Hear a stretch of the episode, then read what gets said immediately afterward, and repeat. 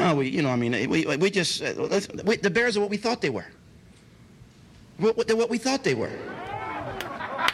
Say that one more time, play. One more time.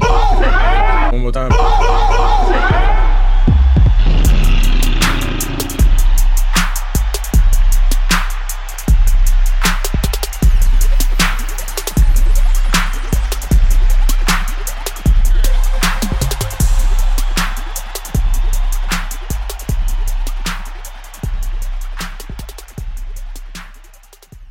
Welcome to the Barry Centrals. On today's show, we preview the week one matchup against the 49ers and much, much more. A dub, game week, baby. I'm excited, man. All this all season talk, draft talk, senior bowl talk, preseason games, training camp. Brother, we are finally here. Week one is on the horizon, baby. Man, I'm excited, friends. I'm just happy to have football back. I, I don't really know what to expect. you know, you and I have been we we've been talking a lot about this team and what we think they're gonna do. But hey, now we finally get to see them on like on that grass at Soldier Field. Speaking of grass, shout out to Eberflus, man, because my man Eberflus is like, nah, y'all go put in a specific turf. We changing this shit up. I'm sick and tired of talking about the turf around here. making shit happen, bro. He making shit happen, man. He changing the culture in the field at Soldier Field, baby. I love that about Eberflus, man, giving us no excuses to go out there and just play football. shit, not even that. I think he's just sick and tired of the surface being the way it is. I mean, you know, I I I like the fact that he's coming in here and saying, look, we can't be playing on this fucked up ass field. Salute to him. Absolutely, man. Glad that's done and taken care of. Well, according to him, he said something that's been planned for some time. And the surface that he wants them to play on, he said it's a nice surface. So not only is this man coming in here and changing the, the culture, man, he coming in here now. He an expert on fucking playing surfaces. I see you, I see you sir. Hey, you gotta give it to my man Well, I think what it was is that he wants them to have the same turf that he used at his last place. I'm not going to speak on that team. Right. Their practice surface, I think, is the one that he wants them to kind of have there at Soldier Field. And he said it does well with the cold weather. You know what I mean? That's what's up. But I wonder what Cairo Santos is going to think about the new turf because you know Cairo he he been a little he been he been talking that shit about that playing surface. He's like, look, this shit's been awful. So if Cairo likes it, then I think we're in good shape. I just don't want to see no missed field goals. That's all. Hey, don't even speak that shit. Don't even talk about that. Everybody, audience, if if Cairo happens to miss a field goal on Sunday, y'all know who to blame. We don't talk about that, A Dub. hey, look, friends, you and I saw the preseason game that shocked the hell out of both of us when we saw him miss one. So I, I hate to go that route, but Listen, I didn't even see that he missed one personally. I didn't see it, so I don't know if it happened or not. I hear you. I see shit, man. I got you. Let's get into the show because, audience, we got a lot to unpack before we even get to previewing the 49ers. A Dub, I know you saw this. We've got to talk about it. The Arlington Heights news. So we talked about on previous episodes how the Arlington Heights, basically the the the homeowners or the residents of Arlington Heights, a few of them have kind of got together and they kind of got a little petition going on. And, and a lot of them are saying that, hey, they don't have a problem with the Bears' plans to potentially build, you know, there in Arlington, but they don't want to pay for it. right. And so now we see that they got the required signatures for that. But then also we also see that the Bears have put up their little pretty rendering what everything's gonna look like. Say, Dub, talk to me, man. What you thinking about this situation? Because it seems like it's pretty much a foregone conclusion that the Bears are going out there to Arlington. And the way they, the mindset they have of how they want this to look, Chris, it kind of looks beautiful, man. Like with the parking, of course, the facilities there, everything, you know, uh, from how, what you can do afterwards, not just the game. It's like Bears already got their mind made up on how they want this thing to play out. Brother, it ain't gonna just be a stadium, as we mentioned before. Right. It's gonna be a whole little entertainment complex, and that's that's the thing. yeah. You know what, Ada, you and I, we went out last season to the Vegas Stadium um, where the Raiders play, and, Right. and that's a beautiful stadium. But you saw how off the strip it was, and there's nothing really around the stadium for you to do, right? Correct. Same thing with SoFi. So what the Bears are trying to do is like, look, we don't want to just have a dope ass stadium. We want to have a whole vibe within the area where the stadium is. Because think about it like this, A Dub. there's people that may not even be able to afford to go to those games at Arlington. They may just go post up and kick it over to the entertainment complex. Right. And so that's going to give them an opportunity. And also for the Bears, shh, boy, they're going to be checking into cash, baby. Man, cash cow right there, Perez. And what they trying to do is is is um take that experience to the next level. And nothing wrong with that, but that's going to bring a lot of money. So now the Bears have said, I want to make sure that the audience does know this part. They've said that they're going to build the stadium on their own dime. Right. Hold on. But here's the part where the taxpayers are going to be necessary. They want the taxpayers, the Bears want the taxpayers to help with certain aspects of the the outer perimeters, Yeah. if you will, of the area. You know what I mean? Yep. So while they're not seeking any public funding for the structure itself, there's a lot of things outside of that structure where the Bears are like, yeah, we wouldn't mind having a couple taxpayer dollars. Help us out." of course, you know they don't want to let the taxpayers off the hook just that soon. Like, hey, look, we got some other things we want to build out, not just that statement you mentioned earlier. the. Bears are going to make a shit ton of money when this thing is all said and done. I kind of feel like the taxpayers shouldn't pay for any part of their project. I mean, bro, they about to get broke off, dude. Like right now, the Chicago Bears aren't really getting all the revenue from what happens in Soldier Field. When they break ground on this situation in Arlington Heights, and when it's all said and done, brother, they're gonna be printing money. So my whole thing is why the taxpayers got to be on the hook for that. I don't think that's right. Well, you bring a good point there, Perez, because you think about all the things they're looking to do with the stadium itself, with the college games and all that stuff, right? That they talked about all these other entertainment things they want to do. but they haven't said how much they're going to be asking for. But I'm telling you, brother, that number is probably going to be enormous because if if we're looking at these renderings and what they're trying to put out there, my goodness, I don't know. It's gonna be a lot. and the thing I will say is, it's, some rich folks out there on the heights, though. Yeah, it- listen, it, it's some it's some people that got some money out there, and, and for the ones that um that do own homes out there, hey, it's gonna be tremendous for y'all. Now the traffic may be a little crazy, but right. the one thing that the team has promised with this new project that's going to potentially be coming is the economic impact that it's going to have for that region. So not only is it going to offer a shit ton of jobs, but the the economy in that area, especially in Arlington Heights, is going to get a real big time boom. So I guess if you look at it from both sides of the equation, the Bears may say, well, we're asking for some taxpayer dollars because it's helping you and your area out. But then the taxpayers can also say, but at the same time, y'all billionaires. What we talking about? right.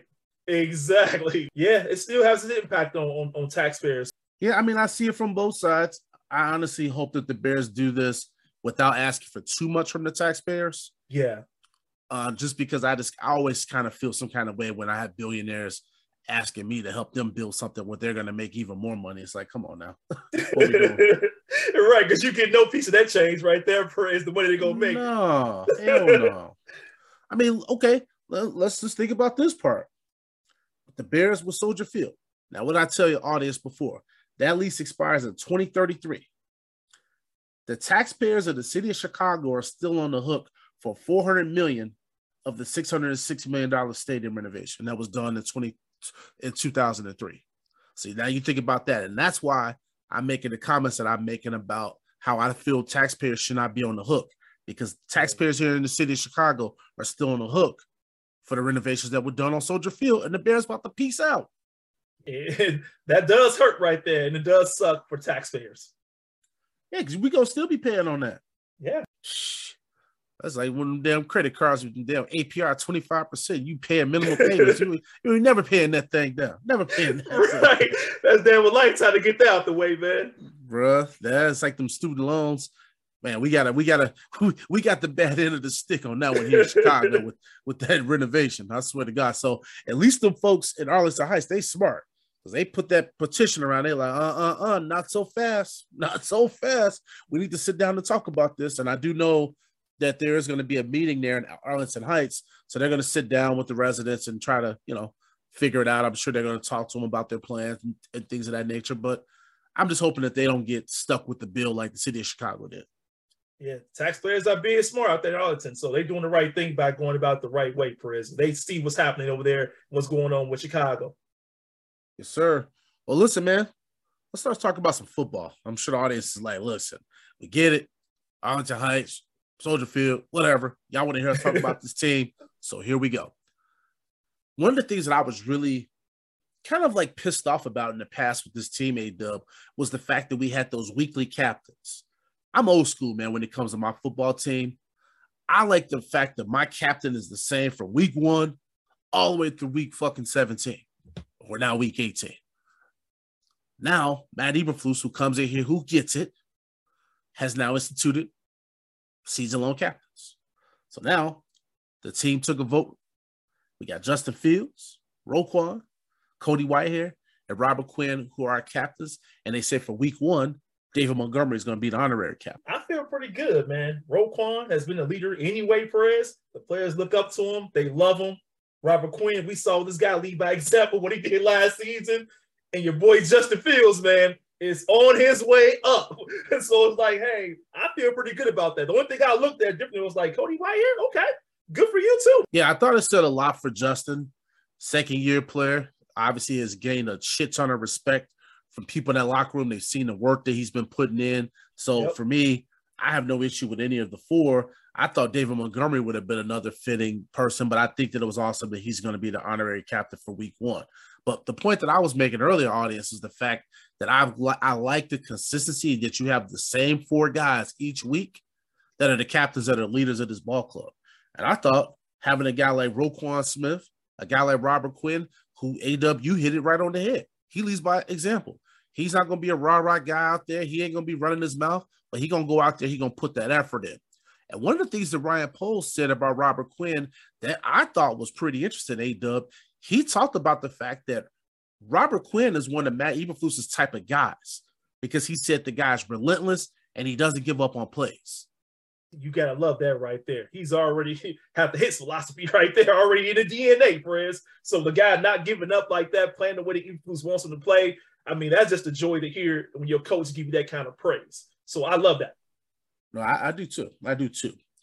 Now you talked about Justin Fields a second ago, and and I do agree with you in the fact that Justin is on his way up. I think he's going to have a breakout season. I love the fact of what I've seen so far. Even though we saw vanilla type of play calling there in, in the preseason, I do like what I see. I, mean, I do like what we saw, and also like the fact that I think Luke Getsy does have a really good plan for for Justin. But one of the things that Darnell Mooney has kind of gone on the record and saying heading into this week one matchup, A Dub, is he talked about the fact that those teams that passed on Justin, that Justin's going to make them pay. And now we got the 49ers up. Now, and it seemed like Justin wasn't trying to give the 49ers any bulletin board material, but I wonder how much motivation Justin Fields has going into this matchup, considering that they chose Trey Lance over him. Oh, that's going to always be a thing, Perez, not just for this season, any season you play against the 49ers, that's going to be in your back of mind to give you motivation. So he don't have to talk about it. I just know a lot of players don't want to create any more, you know, drama to the story than what it is. But yeah, it, it's something that definitely sinks in to him. The team, they basically thought that Trey Lance was a better quarterback than yeah. Justin Fields. So for my personal opinion, I'm a very competitive guy. Right. If somebody passes me up, I'm definitely gonna feel some kind of way. And to your point, A Dub, it ain't gonna just be about week one, 2022 season. It's gonna be every time we play. I'm gonna remind you, just like Patrick Mahomes. You know he still is going to hold that against the Bears every time he plays us when we basically passed up on him. Hell you yeah. saw when he came to Soldier Field, he counted to 10. I saw that cute shit he did. he already had that back in his mind, friends. He wanted to show us up a little bit. Yeah. You know what? But you know what? That's what these guys do. That type of shit fuels these guys. You know what I mean? Absolutely. And so a guy like Justin, he ain't gonna say anything outwardly about it, but you know that guy's gonna be fucking chomping at the bit to get out there on Sunday, bro. Yeah, this is one of those games you circle, Perez, if you him. Like, yeah, I'm gonna circle in this game. I know what happened. Trey Lance, they say you the real deal. I'm gonna show you that I'm better. And you hit the good point about the competitive nature, Perez. That's just competitive nature, man. But it says a lot about Justin that his main focus was like, look, I'm just here to play ball. I'm not worried about the draft. And he's like, look, I'm happy that I'm here in Chicago. So that shows you it got us all in. But I would say this, man, one game's not going to determine either way. If Lance outplays Fields, or obviously I hope that Fields outplays Lance, it's just it's one game, right? These right. these two guys are going to have very long careers, so they have a long time to tell their story in the NFL. But like I said, for Justin, you can tell he's just trying to keep the, the talk quiet a little bit. But the competitor in him, I know he's he's feeling some kind of way. I know he and he should. Yeah, I would. Absolutely. Totally would. Totally would. So before we get into digging into the matchup itself, A Dub, when we look at this depth chart, the offensive line we thought was gonna be kind of solidified here after the final preseason game. We thought that we had kind of five guys, and we are like, okay, these are gonna be our five once Lucas Patrick returns to the lineup, or basically when he returns back to practice. So we we see now that Lucas Patrick return back to practice. However, we got some news that Teven Jenkins was actually behind Lucas Patrick. And Matt Eberflus put out there that, hey, Lucas Patrick can play guard or center. And we remember that because we talked about that earlier in the offseason. So right. right. now, when you're looking at that offensive line, it looks like Sam Mustipher is going to be your center because while Lucas Patrick is working his way back from that thumb injury, he can't probably snap the ball as well as he normally would have. So I think until he's able to snap the ball to his full potential, I think they're going to slide him over the guard because I know they're going to want him on the field any spot they can get him out there. Because for me, Prez, I'm like, how much? I mean, is he ready? Right, even be at the right guard, right? Because you talk about the chemistry of that offensive line that they have talked about. Eberflus, Eberflus, and his pretty much coaching staff have talked about. I thought that Teven Jenkins was looking pretty sharp, Prez, with their group. They were looking pretty well together. So I kind of wonder, man. I don't, I don't know for sure, but I just hope that you know Lucas Patrick is 100% and there's no rust there. Yeah, but he's a veteran, and I think the, the thing is they want to have him out there on the field. I'm okay with it. You know, I just unfortunately that does leave Teven as the odd man out if yeah. that's the way things go. Now, if if if Lucas is able to snap the ball, that's fine. But you got to remember, a center, you need to have full mobility when you're yes. trying to snap. So if he doesn't have that, then you move him over to guard. You let Sam Mustipher do what he needs to do in the interim. But right now, that's just something that I kind of looked at with with Teven because I'm like, all right, Teven continues to kind of have Teven has to continue to kind of take his lumps here. Yeah, he got to take one in chin in this case here. But I am worried about Sam Mustipher, Perez. I always just say that. Yeah, well, Sam Mustipher hasn't been too bad. I mean, I've been watching his reps on film, and I feel like, wow, he's not my ideal candidate to be the center. And I kind of, I'm honestly long term, kind of wondering what he might be able to do as a guard. He hasn't been the worst. Now, if this is only like a one game type of situation, I'm okay with it. You know what I mean? I just hope it's one game, man. but when it comes to Lucas Patrick, whatever way you get that guy on the football field, you do it. Fair enough, man. Fair enough. But I just kind of feel bad, like you and I were saying about Teven Jenkins, man. Yeah, listen, I want the best five out there on the field, you know, and then at, at, this at this point, Lucas Patrick got to be out there on that field. Um, Braxton Jones, this is a guy that basically fifth round draft pick just came in here, has impressed everybody on that coaching staff. He's impressed the fan base, and he's gonna have a fucking. We we get into our key matchups. He's gonna have a fucking matchup outside of this world going up against Bo- against Bosa in this game, and and that's the thing too. Where when you look at a Braxton Jones, it says a lot about him that the team and the organization has that faith in him to protect Justin Fields' blind side, especially week one going up against this 49ers fucking team. Obviously, we know that the offensive line for the Bears has had its question marks. Last season, that offensive line was pretty much a shit show for lack of better words. This season, or you know, heading into this season, we're kind of looking at things and we're hopeful that they're going to be able to kind of keep that pressure away from Justin. So when we look at this matchup against the Niners, as I mentioned earlier, they got a very formidable defense. And I mentioned Bosa here a second ago.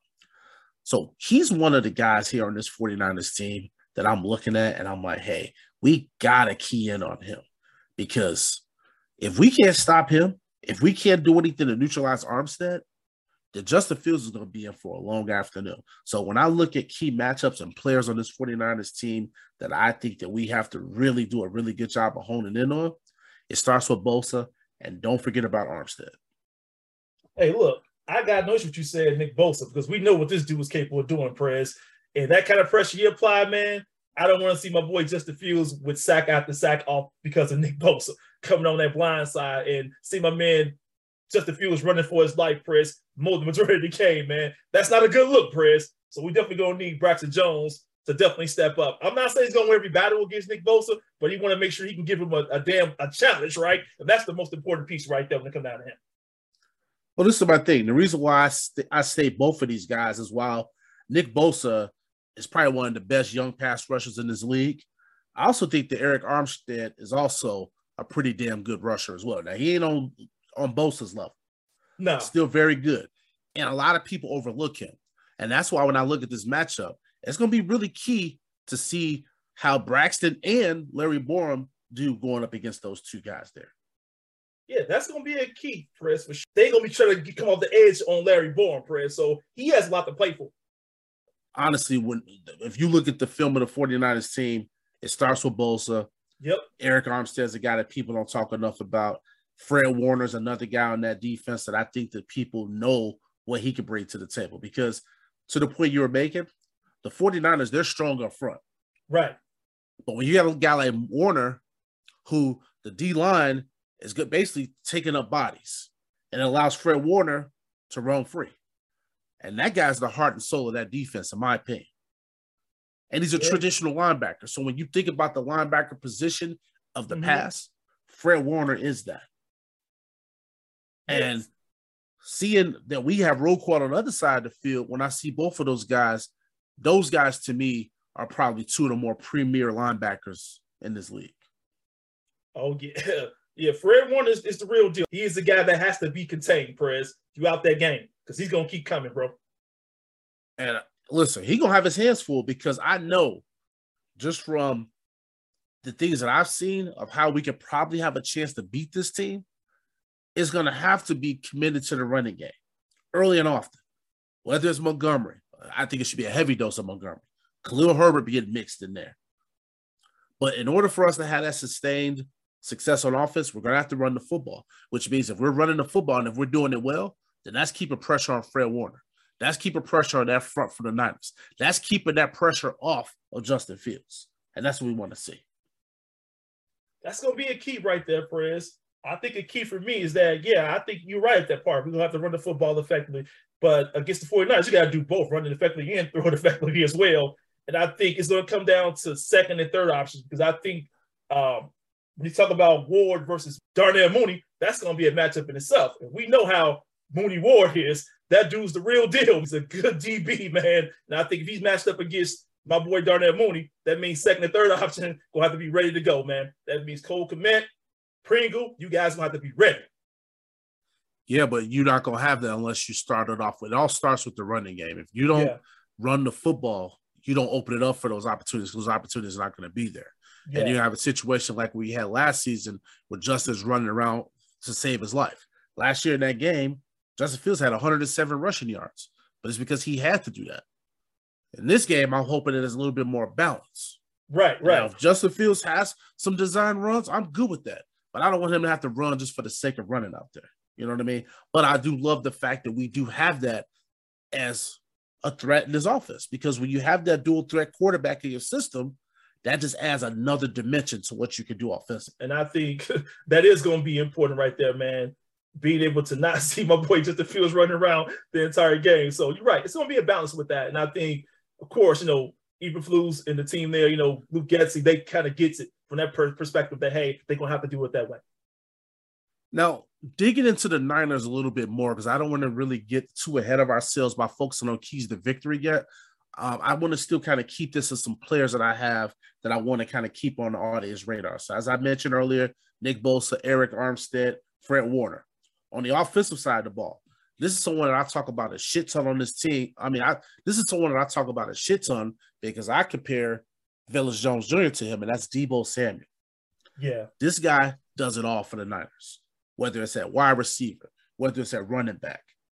I mean, this guy is always going to be on the radar for any opposing defense. But also now with the news that we found out that George Kittle may not even play on Sunday because he's been dealing with a bit of an injury. So now you're going into this game Sunday with a guy like Deebo Samuel, who's already somebody that should be the number one attention seeking thing on your he should be the number one person that you're targeting and paying attention to. But now it became even more of a threat if George Kittle don't play, because now they're really gonna be fucking targeting Deebo Samuel in this game. Hey, look, he had a great game against us last time he played against the Prez, so they want to give us a heavy dose of Deebo Samuel. So are you right? Kittle's not playing, not able to play. If he not able to do so because of injury, man, I can tell he's going to be part of the the process for them to try to move the chains. Yeah, speaking of that shit last year, I mean, that was just disgusting the game that he had. I mean, he went for about 170 yards. That screenplay, that shit pissed me off. I mean, Yep. but dude, that's just who he is. I mean, that's the type of ball player that he is. I mean, don't even get me started third and 19 and he takes that fucking screen pass 84 yards. Yeah, pissed you off, Prez. Well, me too, though. But yeah, I totally get it. Yeah, but I'm, I'm gonna keep it positive. I'm gonna keep it positive. I think we're gonna contain him. We're gonna we gonna contain him, but that's somebody that you're gonna definitely have to key in on because he's coming off of a career year A dub. And like I said, it ain't just as a receiver. That man could get the ball in the backfield. He had almost, Yes. I think he had like 14 touchdowns last year. So that's the guy right there. He's a nightmare. So he's somebody that I'm paying attention to. Trent Williams, the offensive lineman, the Pro Bowl, all pro offensive lineman. You got to think about this. Last season, A Dub, our pass rush was probably one of the better units because of what Robert Quinn did. Obviously, having a Khalil Mack at the time, he brought pressure. Now you look at this situation with Trent Williams, who's still playing at an elite level, and he's a veteran in the game. Now, Yeah. when I'm looking at our Bears pass rushers, I'm like, this is going to be a key matchup because now you got Trent Williams going against Quinn, Trent uh, Williams going against Muhammad, Gibson, Dominique Robinson. You know, so it's going to be really key to see how this pass rush looks against this 49ers team because you have a young quarterback in Trey Lance. Now, we talked about him a second ago. Second year, he didn't really play as much last year. You know, Justin got more playing time than Trey Lance. And when Trey Lance did get in there, it was kind of mixed results. He was still kind of getting acclimated. Yeah, But I'll tell you one thing though. If we can get some pressure on him, and that's why I'm keying on Trent Williams. If for some reason we're able to get some pressure on Trey Lance, then you may be able to make a mistake or two happen because he's a young quarterback. And, and listen, the same can be said for Justin as well.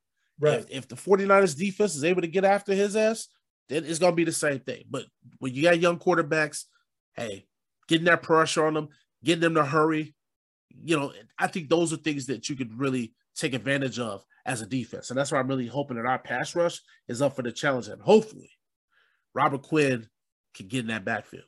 I will say George Kittle pretty much lit some fire under Trent Williams with that whole thing about his all pro ranking, right? Being number 14. And and Kittle's pretty much saying they should be number one, number two. And so if Trent Williams is taking that to heart, right, that's gonna give us some side of motivation for game one. So I'm just hoping Robert Quinn can get past all that motivation there that Trent Williams may have going into the game. No, we'll see. We'll see. But like I said, looking at this matchup, Trey Lance versus Justin Fields, I think this is going to be really exciting. I Yep. mean, this is what it all comes down. I mean, this is what it all comes down to. I mean, we have two dynamic young quarterbacks that we get to watch week one. You can't ask for nothing much more than that. And as I mentioned, both Justin and Trey have similar playing styles. So when you look at this matchup, it's going to be an, it's going to be really imp- imperative to see which coordinator or which play caller puts their guy in a better position. Because you know with Shanahan, this guy's a fucking guru He when it comes to X's and O's. I mean, look at what he did with Jimmy G. Jimmy G is such a trash of a quarterback, and he was able to put Jimmy G in position to win. So imagine what he's going to be able to do with a Trey Lance, with that guy's fucking toolkit. But then when you look at Luke Getsy with Justin Fields, same situation.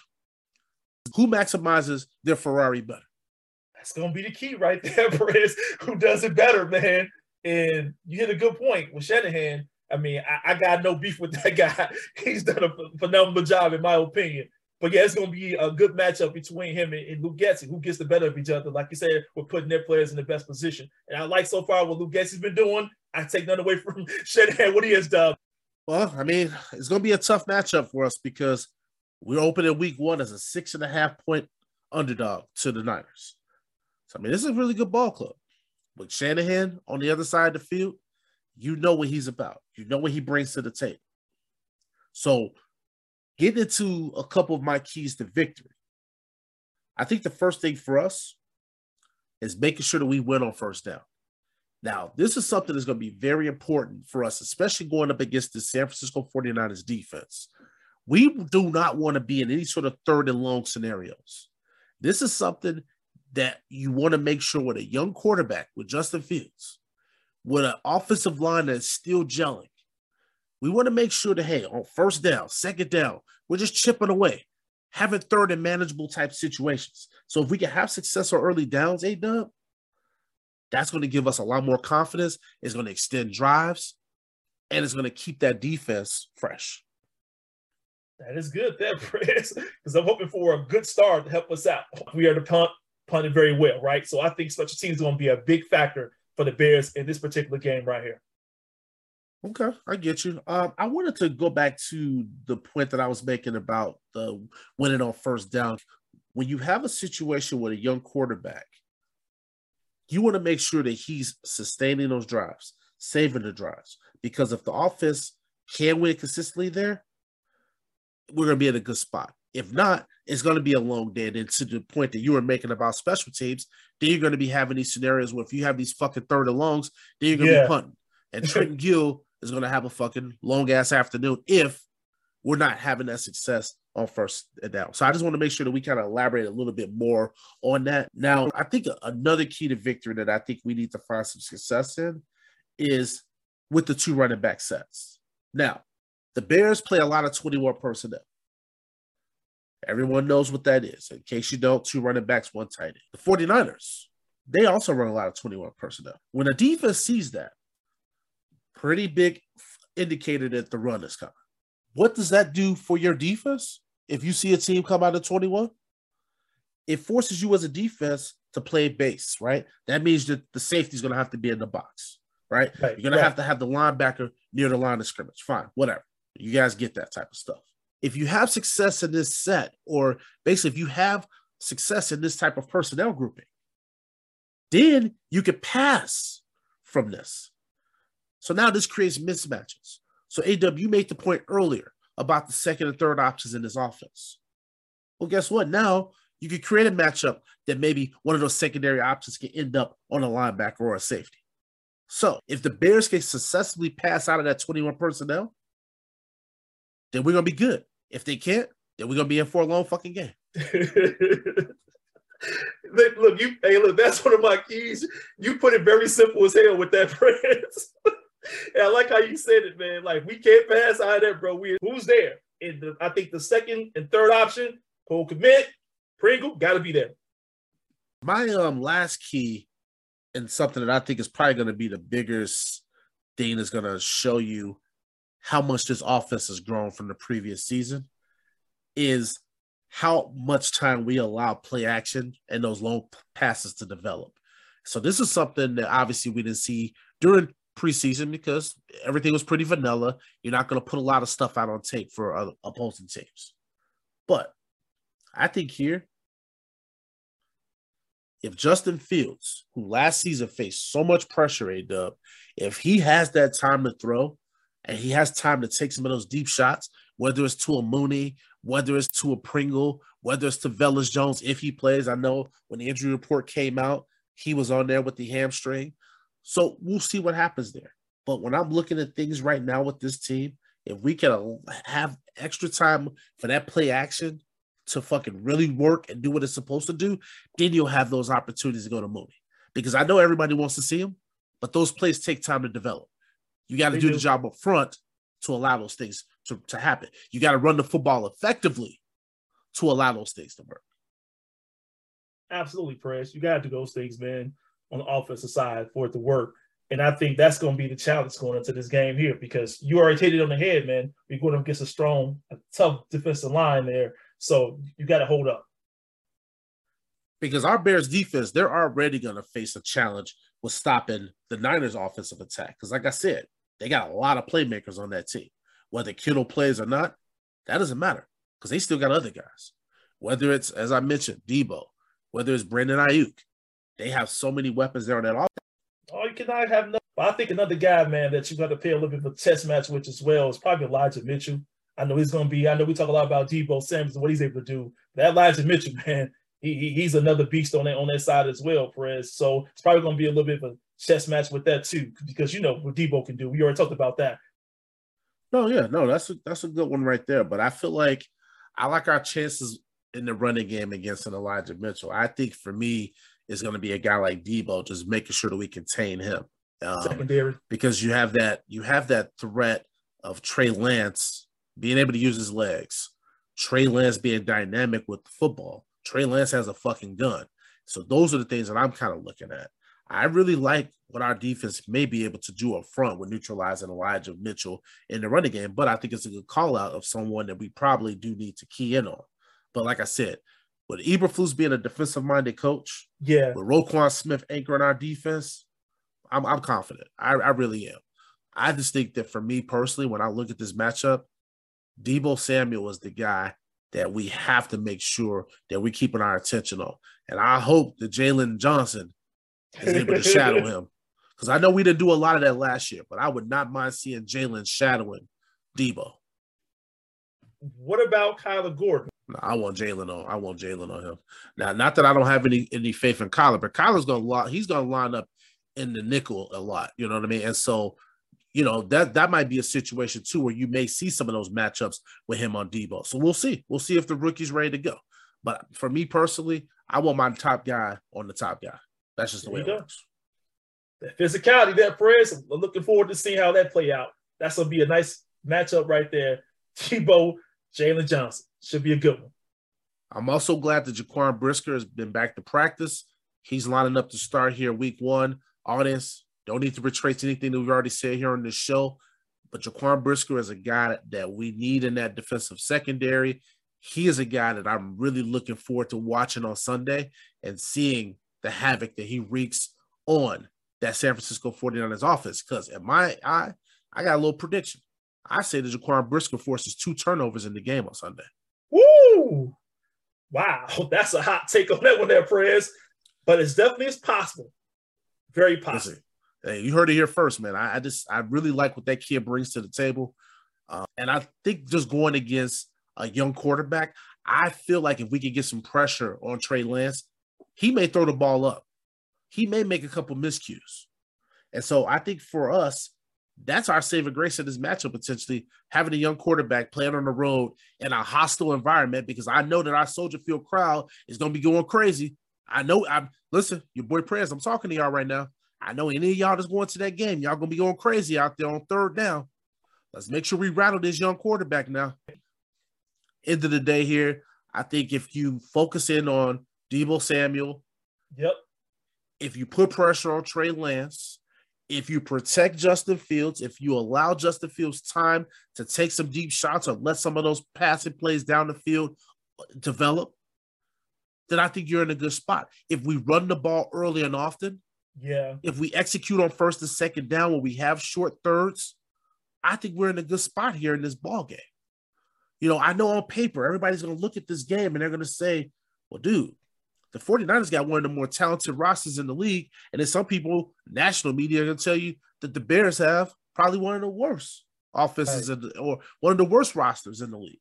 So, like I said, on paper, everybody's looking at this matchup and they're like, the 49ers, they're going to win this game.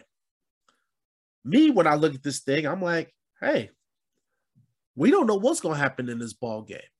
I know in the, in the in the preseason, I predicted that the Bears will lose this ball game, but I thought it, it was going to be a lot more. I thought it was going to be a, a wider margin of, of of defeat than what I feel like today.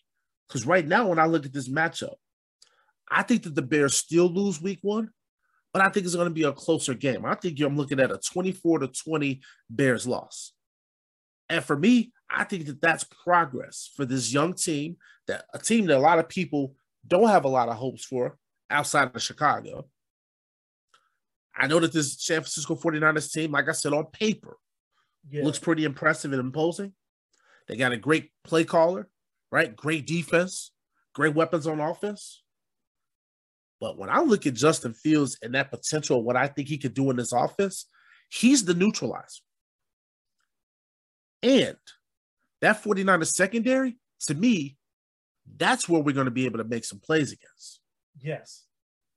And so that's why I'm kind of looking at everything and I'm like, hey, the Bears have a shot in this game. They do. And that's why when I talked about certain areas that I had of key in the, when I talked about certain keys that I had to victory dub, if the Bears are successful in those areas, they could pull off the upset. But for right now, my prediction is Bears lose 24 to 20 on Sunday. I predict the Bears will lose 20 to 17, but I want to piggyback on something you said that I thought was very interesting to where the Bears probably could possibly pull out a victory, right? When you talked about you know first and second down and third down and moving the chain. I think if they can do that, Perez, continue to move the chain, that does help because if you see Justin Fields on the sideline too much, Perez, you're like, dang, you know, that that's that's not a good look. So the more he's on the field, Chris, the more comfortable he becomes, the better he becomes throughout the game, per se. So I just hope that we can continue moving the chain, man, and therefore we can hopefully come out surprised. of Why do have us lose the game 2017? Yeah, I mean, and to the point that you were making, yeah, you don't, you don't, I don't want to see Justin stand on the sideline because if he's standing on the sideline, that means our defense is on the field. Right. Our defense is on the field for a number of plays, they're going to tire out. So Yep. for me personally, I want us to be milking that clock down, running the football, running that football, being physical with this team, and we'll see what happens. I mean, I'm not into the moral victories, so you're not going to hear me patting our team on the back if we lose in close fashion. But what I'm saying is, is that I think this game could be a lot closer right. than what a lot of people originally predicted. Absolutely. Yeah. Well, audience, as always, we appreciate your continued support of this platform and for helping make us a top 10 Chicago Bears podcast. We got the winner circle on the way. It's back. So even if you don't bet on sports, if you don't bet on the NFL, share it with a friend of yours. You know, listen, you know somebody in your circle that bets on the NFL. Right. So we got the winner circle coming back. Your boy Perez was hitting on 70% of those picks last season. We Got some nice shit on deck for y'all. So tune in. I am looking forward to win the circle, baby. Bring it on. Yes, sir. Let's get this money. Audience. We're gonna talk to y'all on Sunday. And we are out.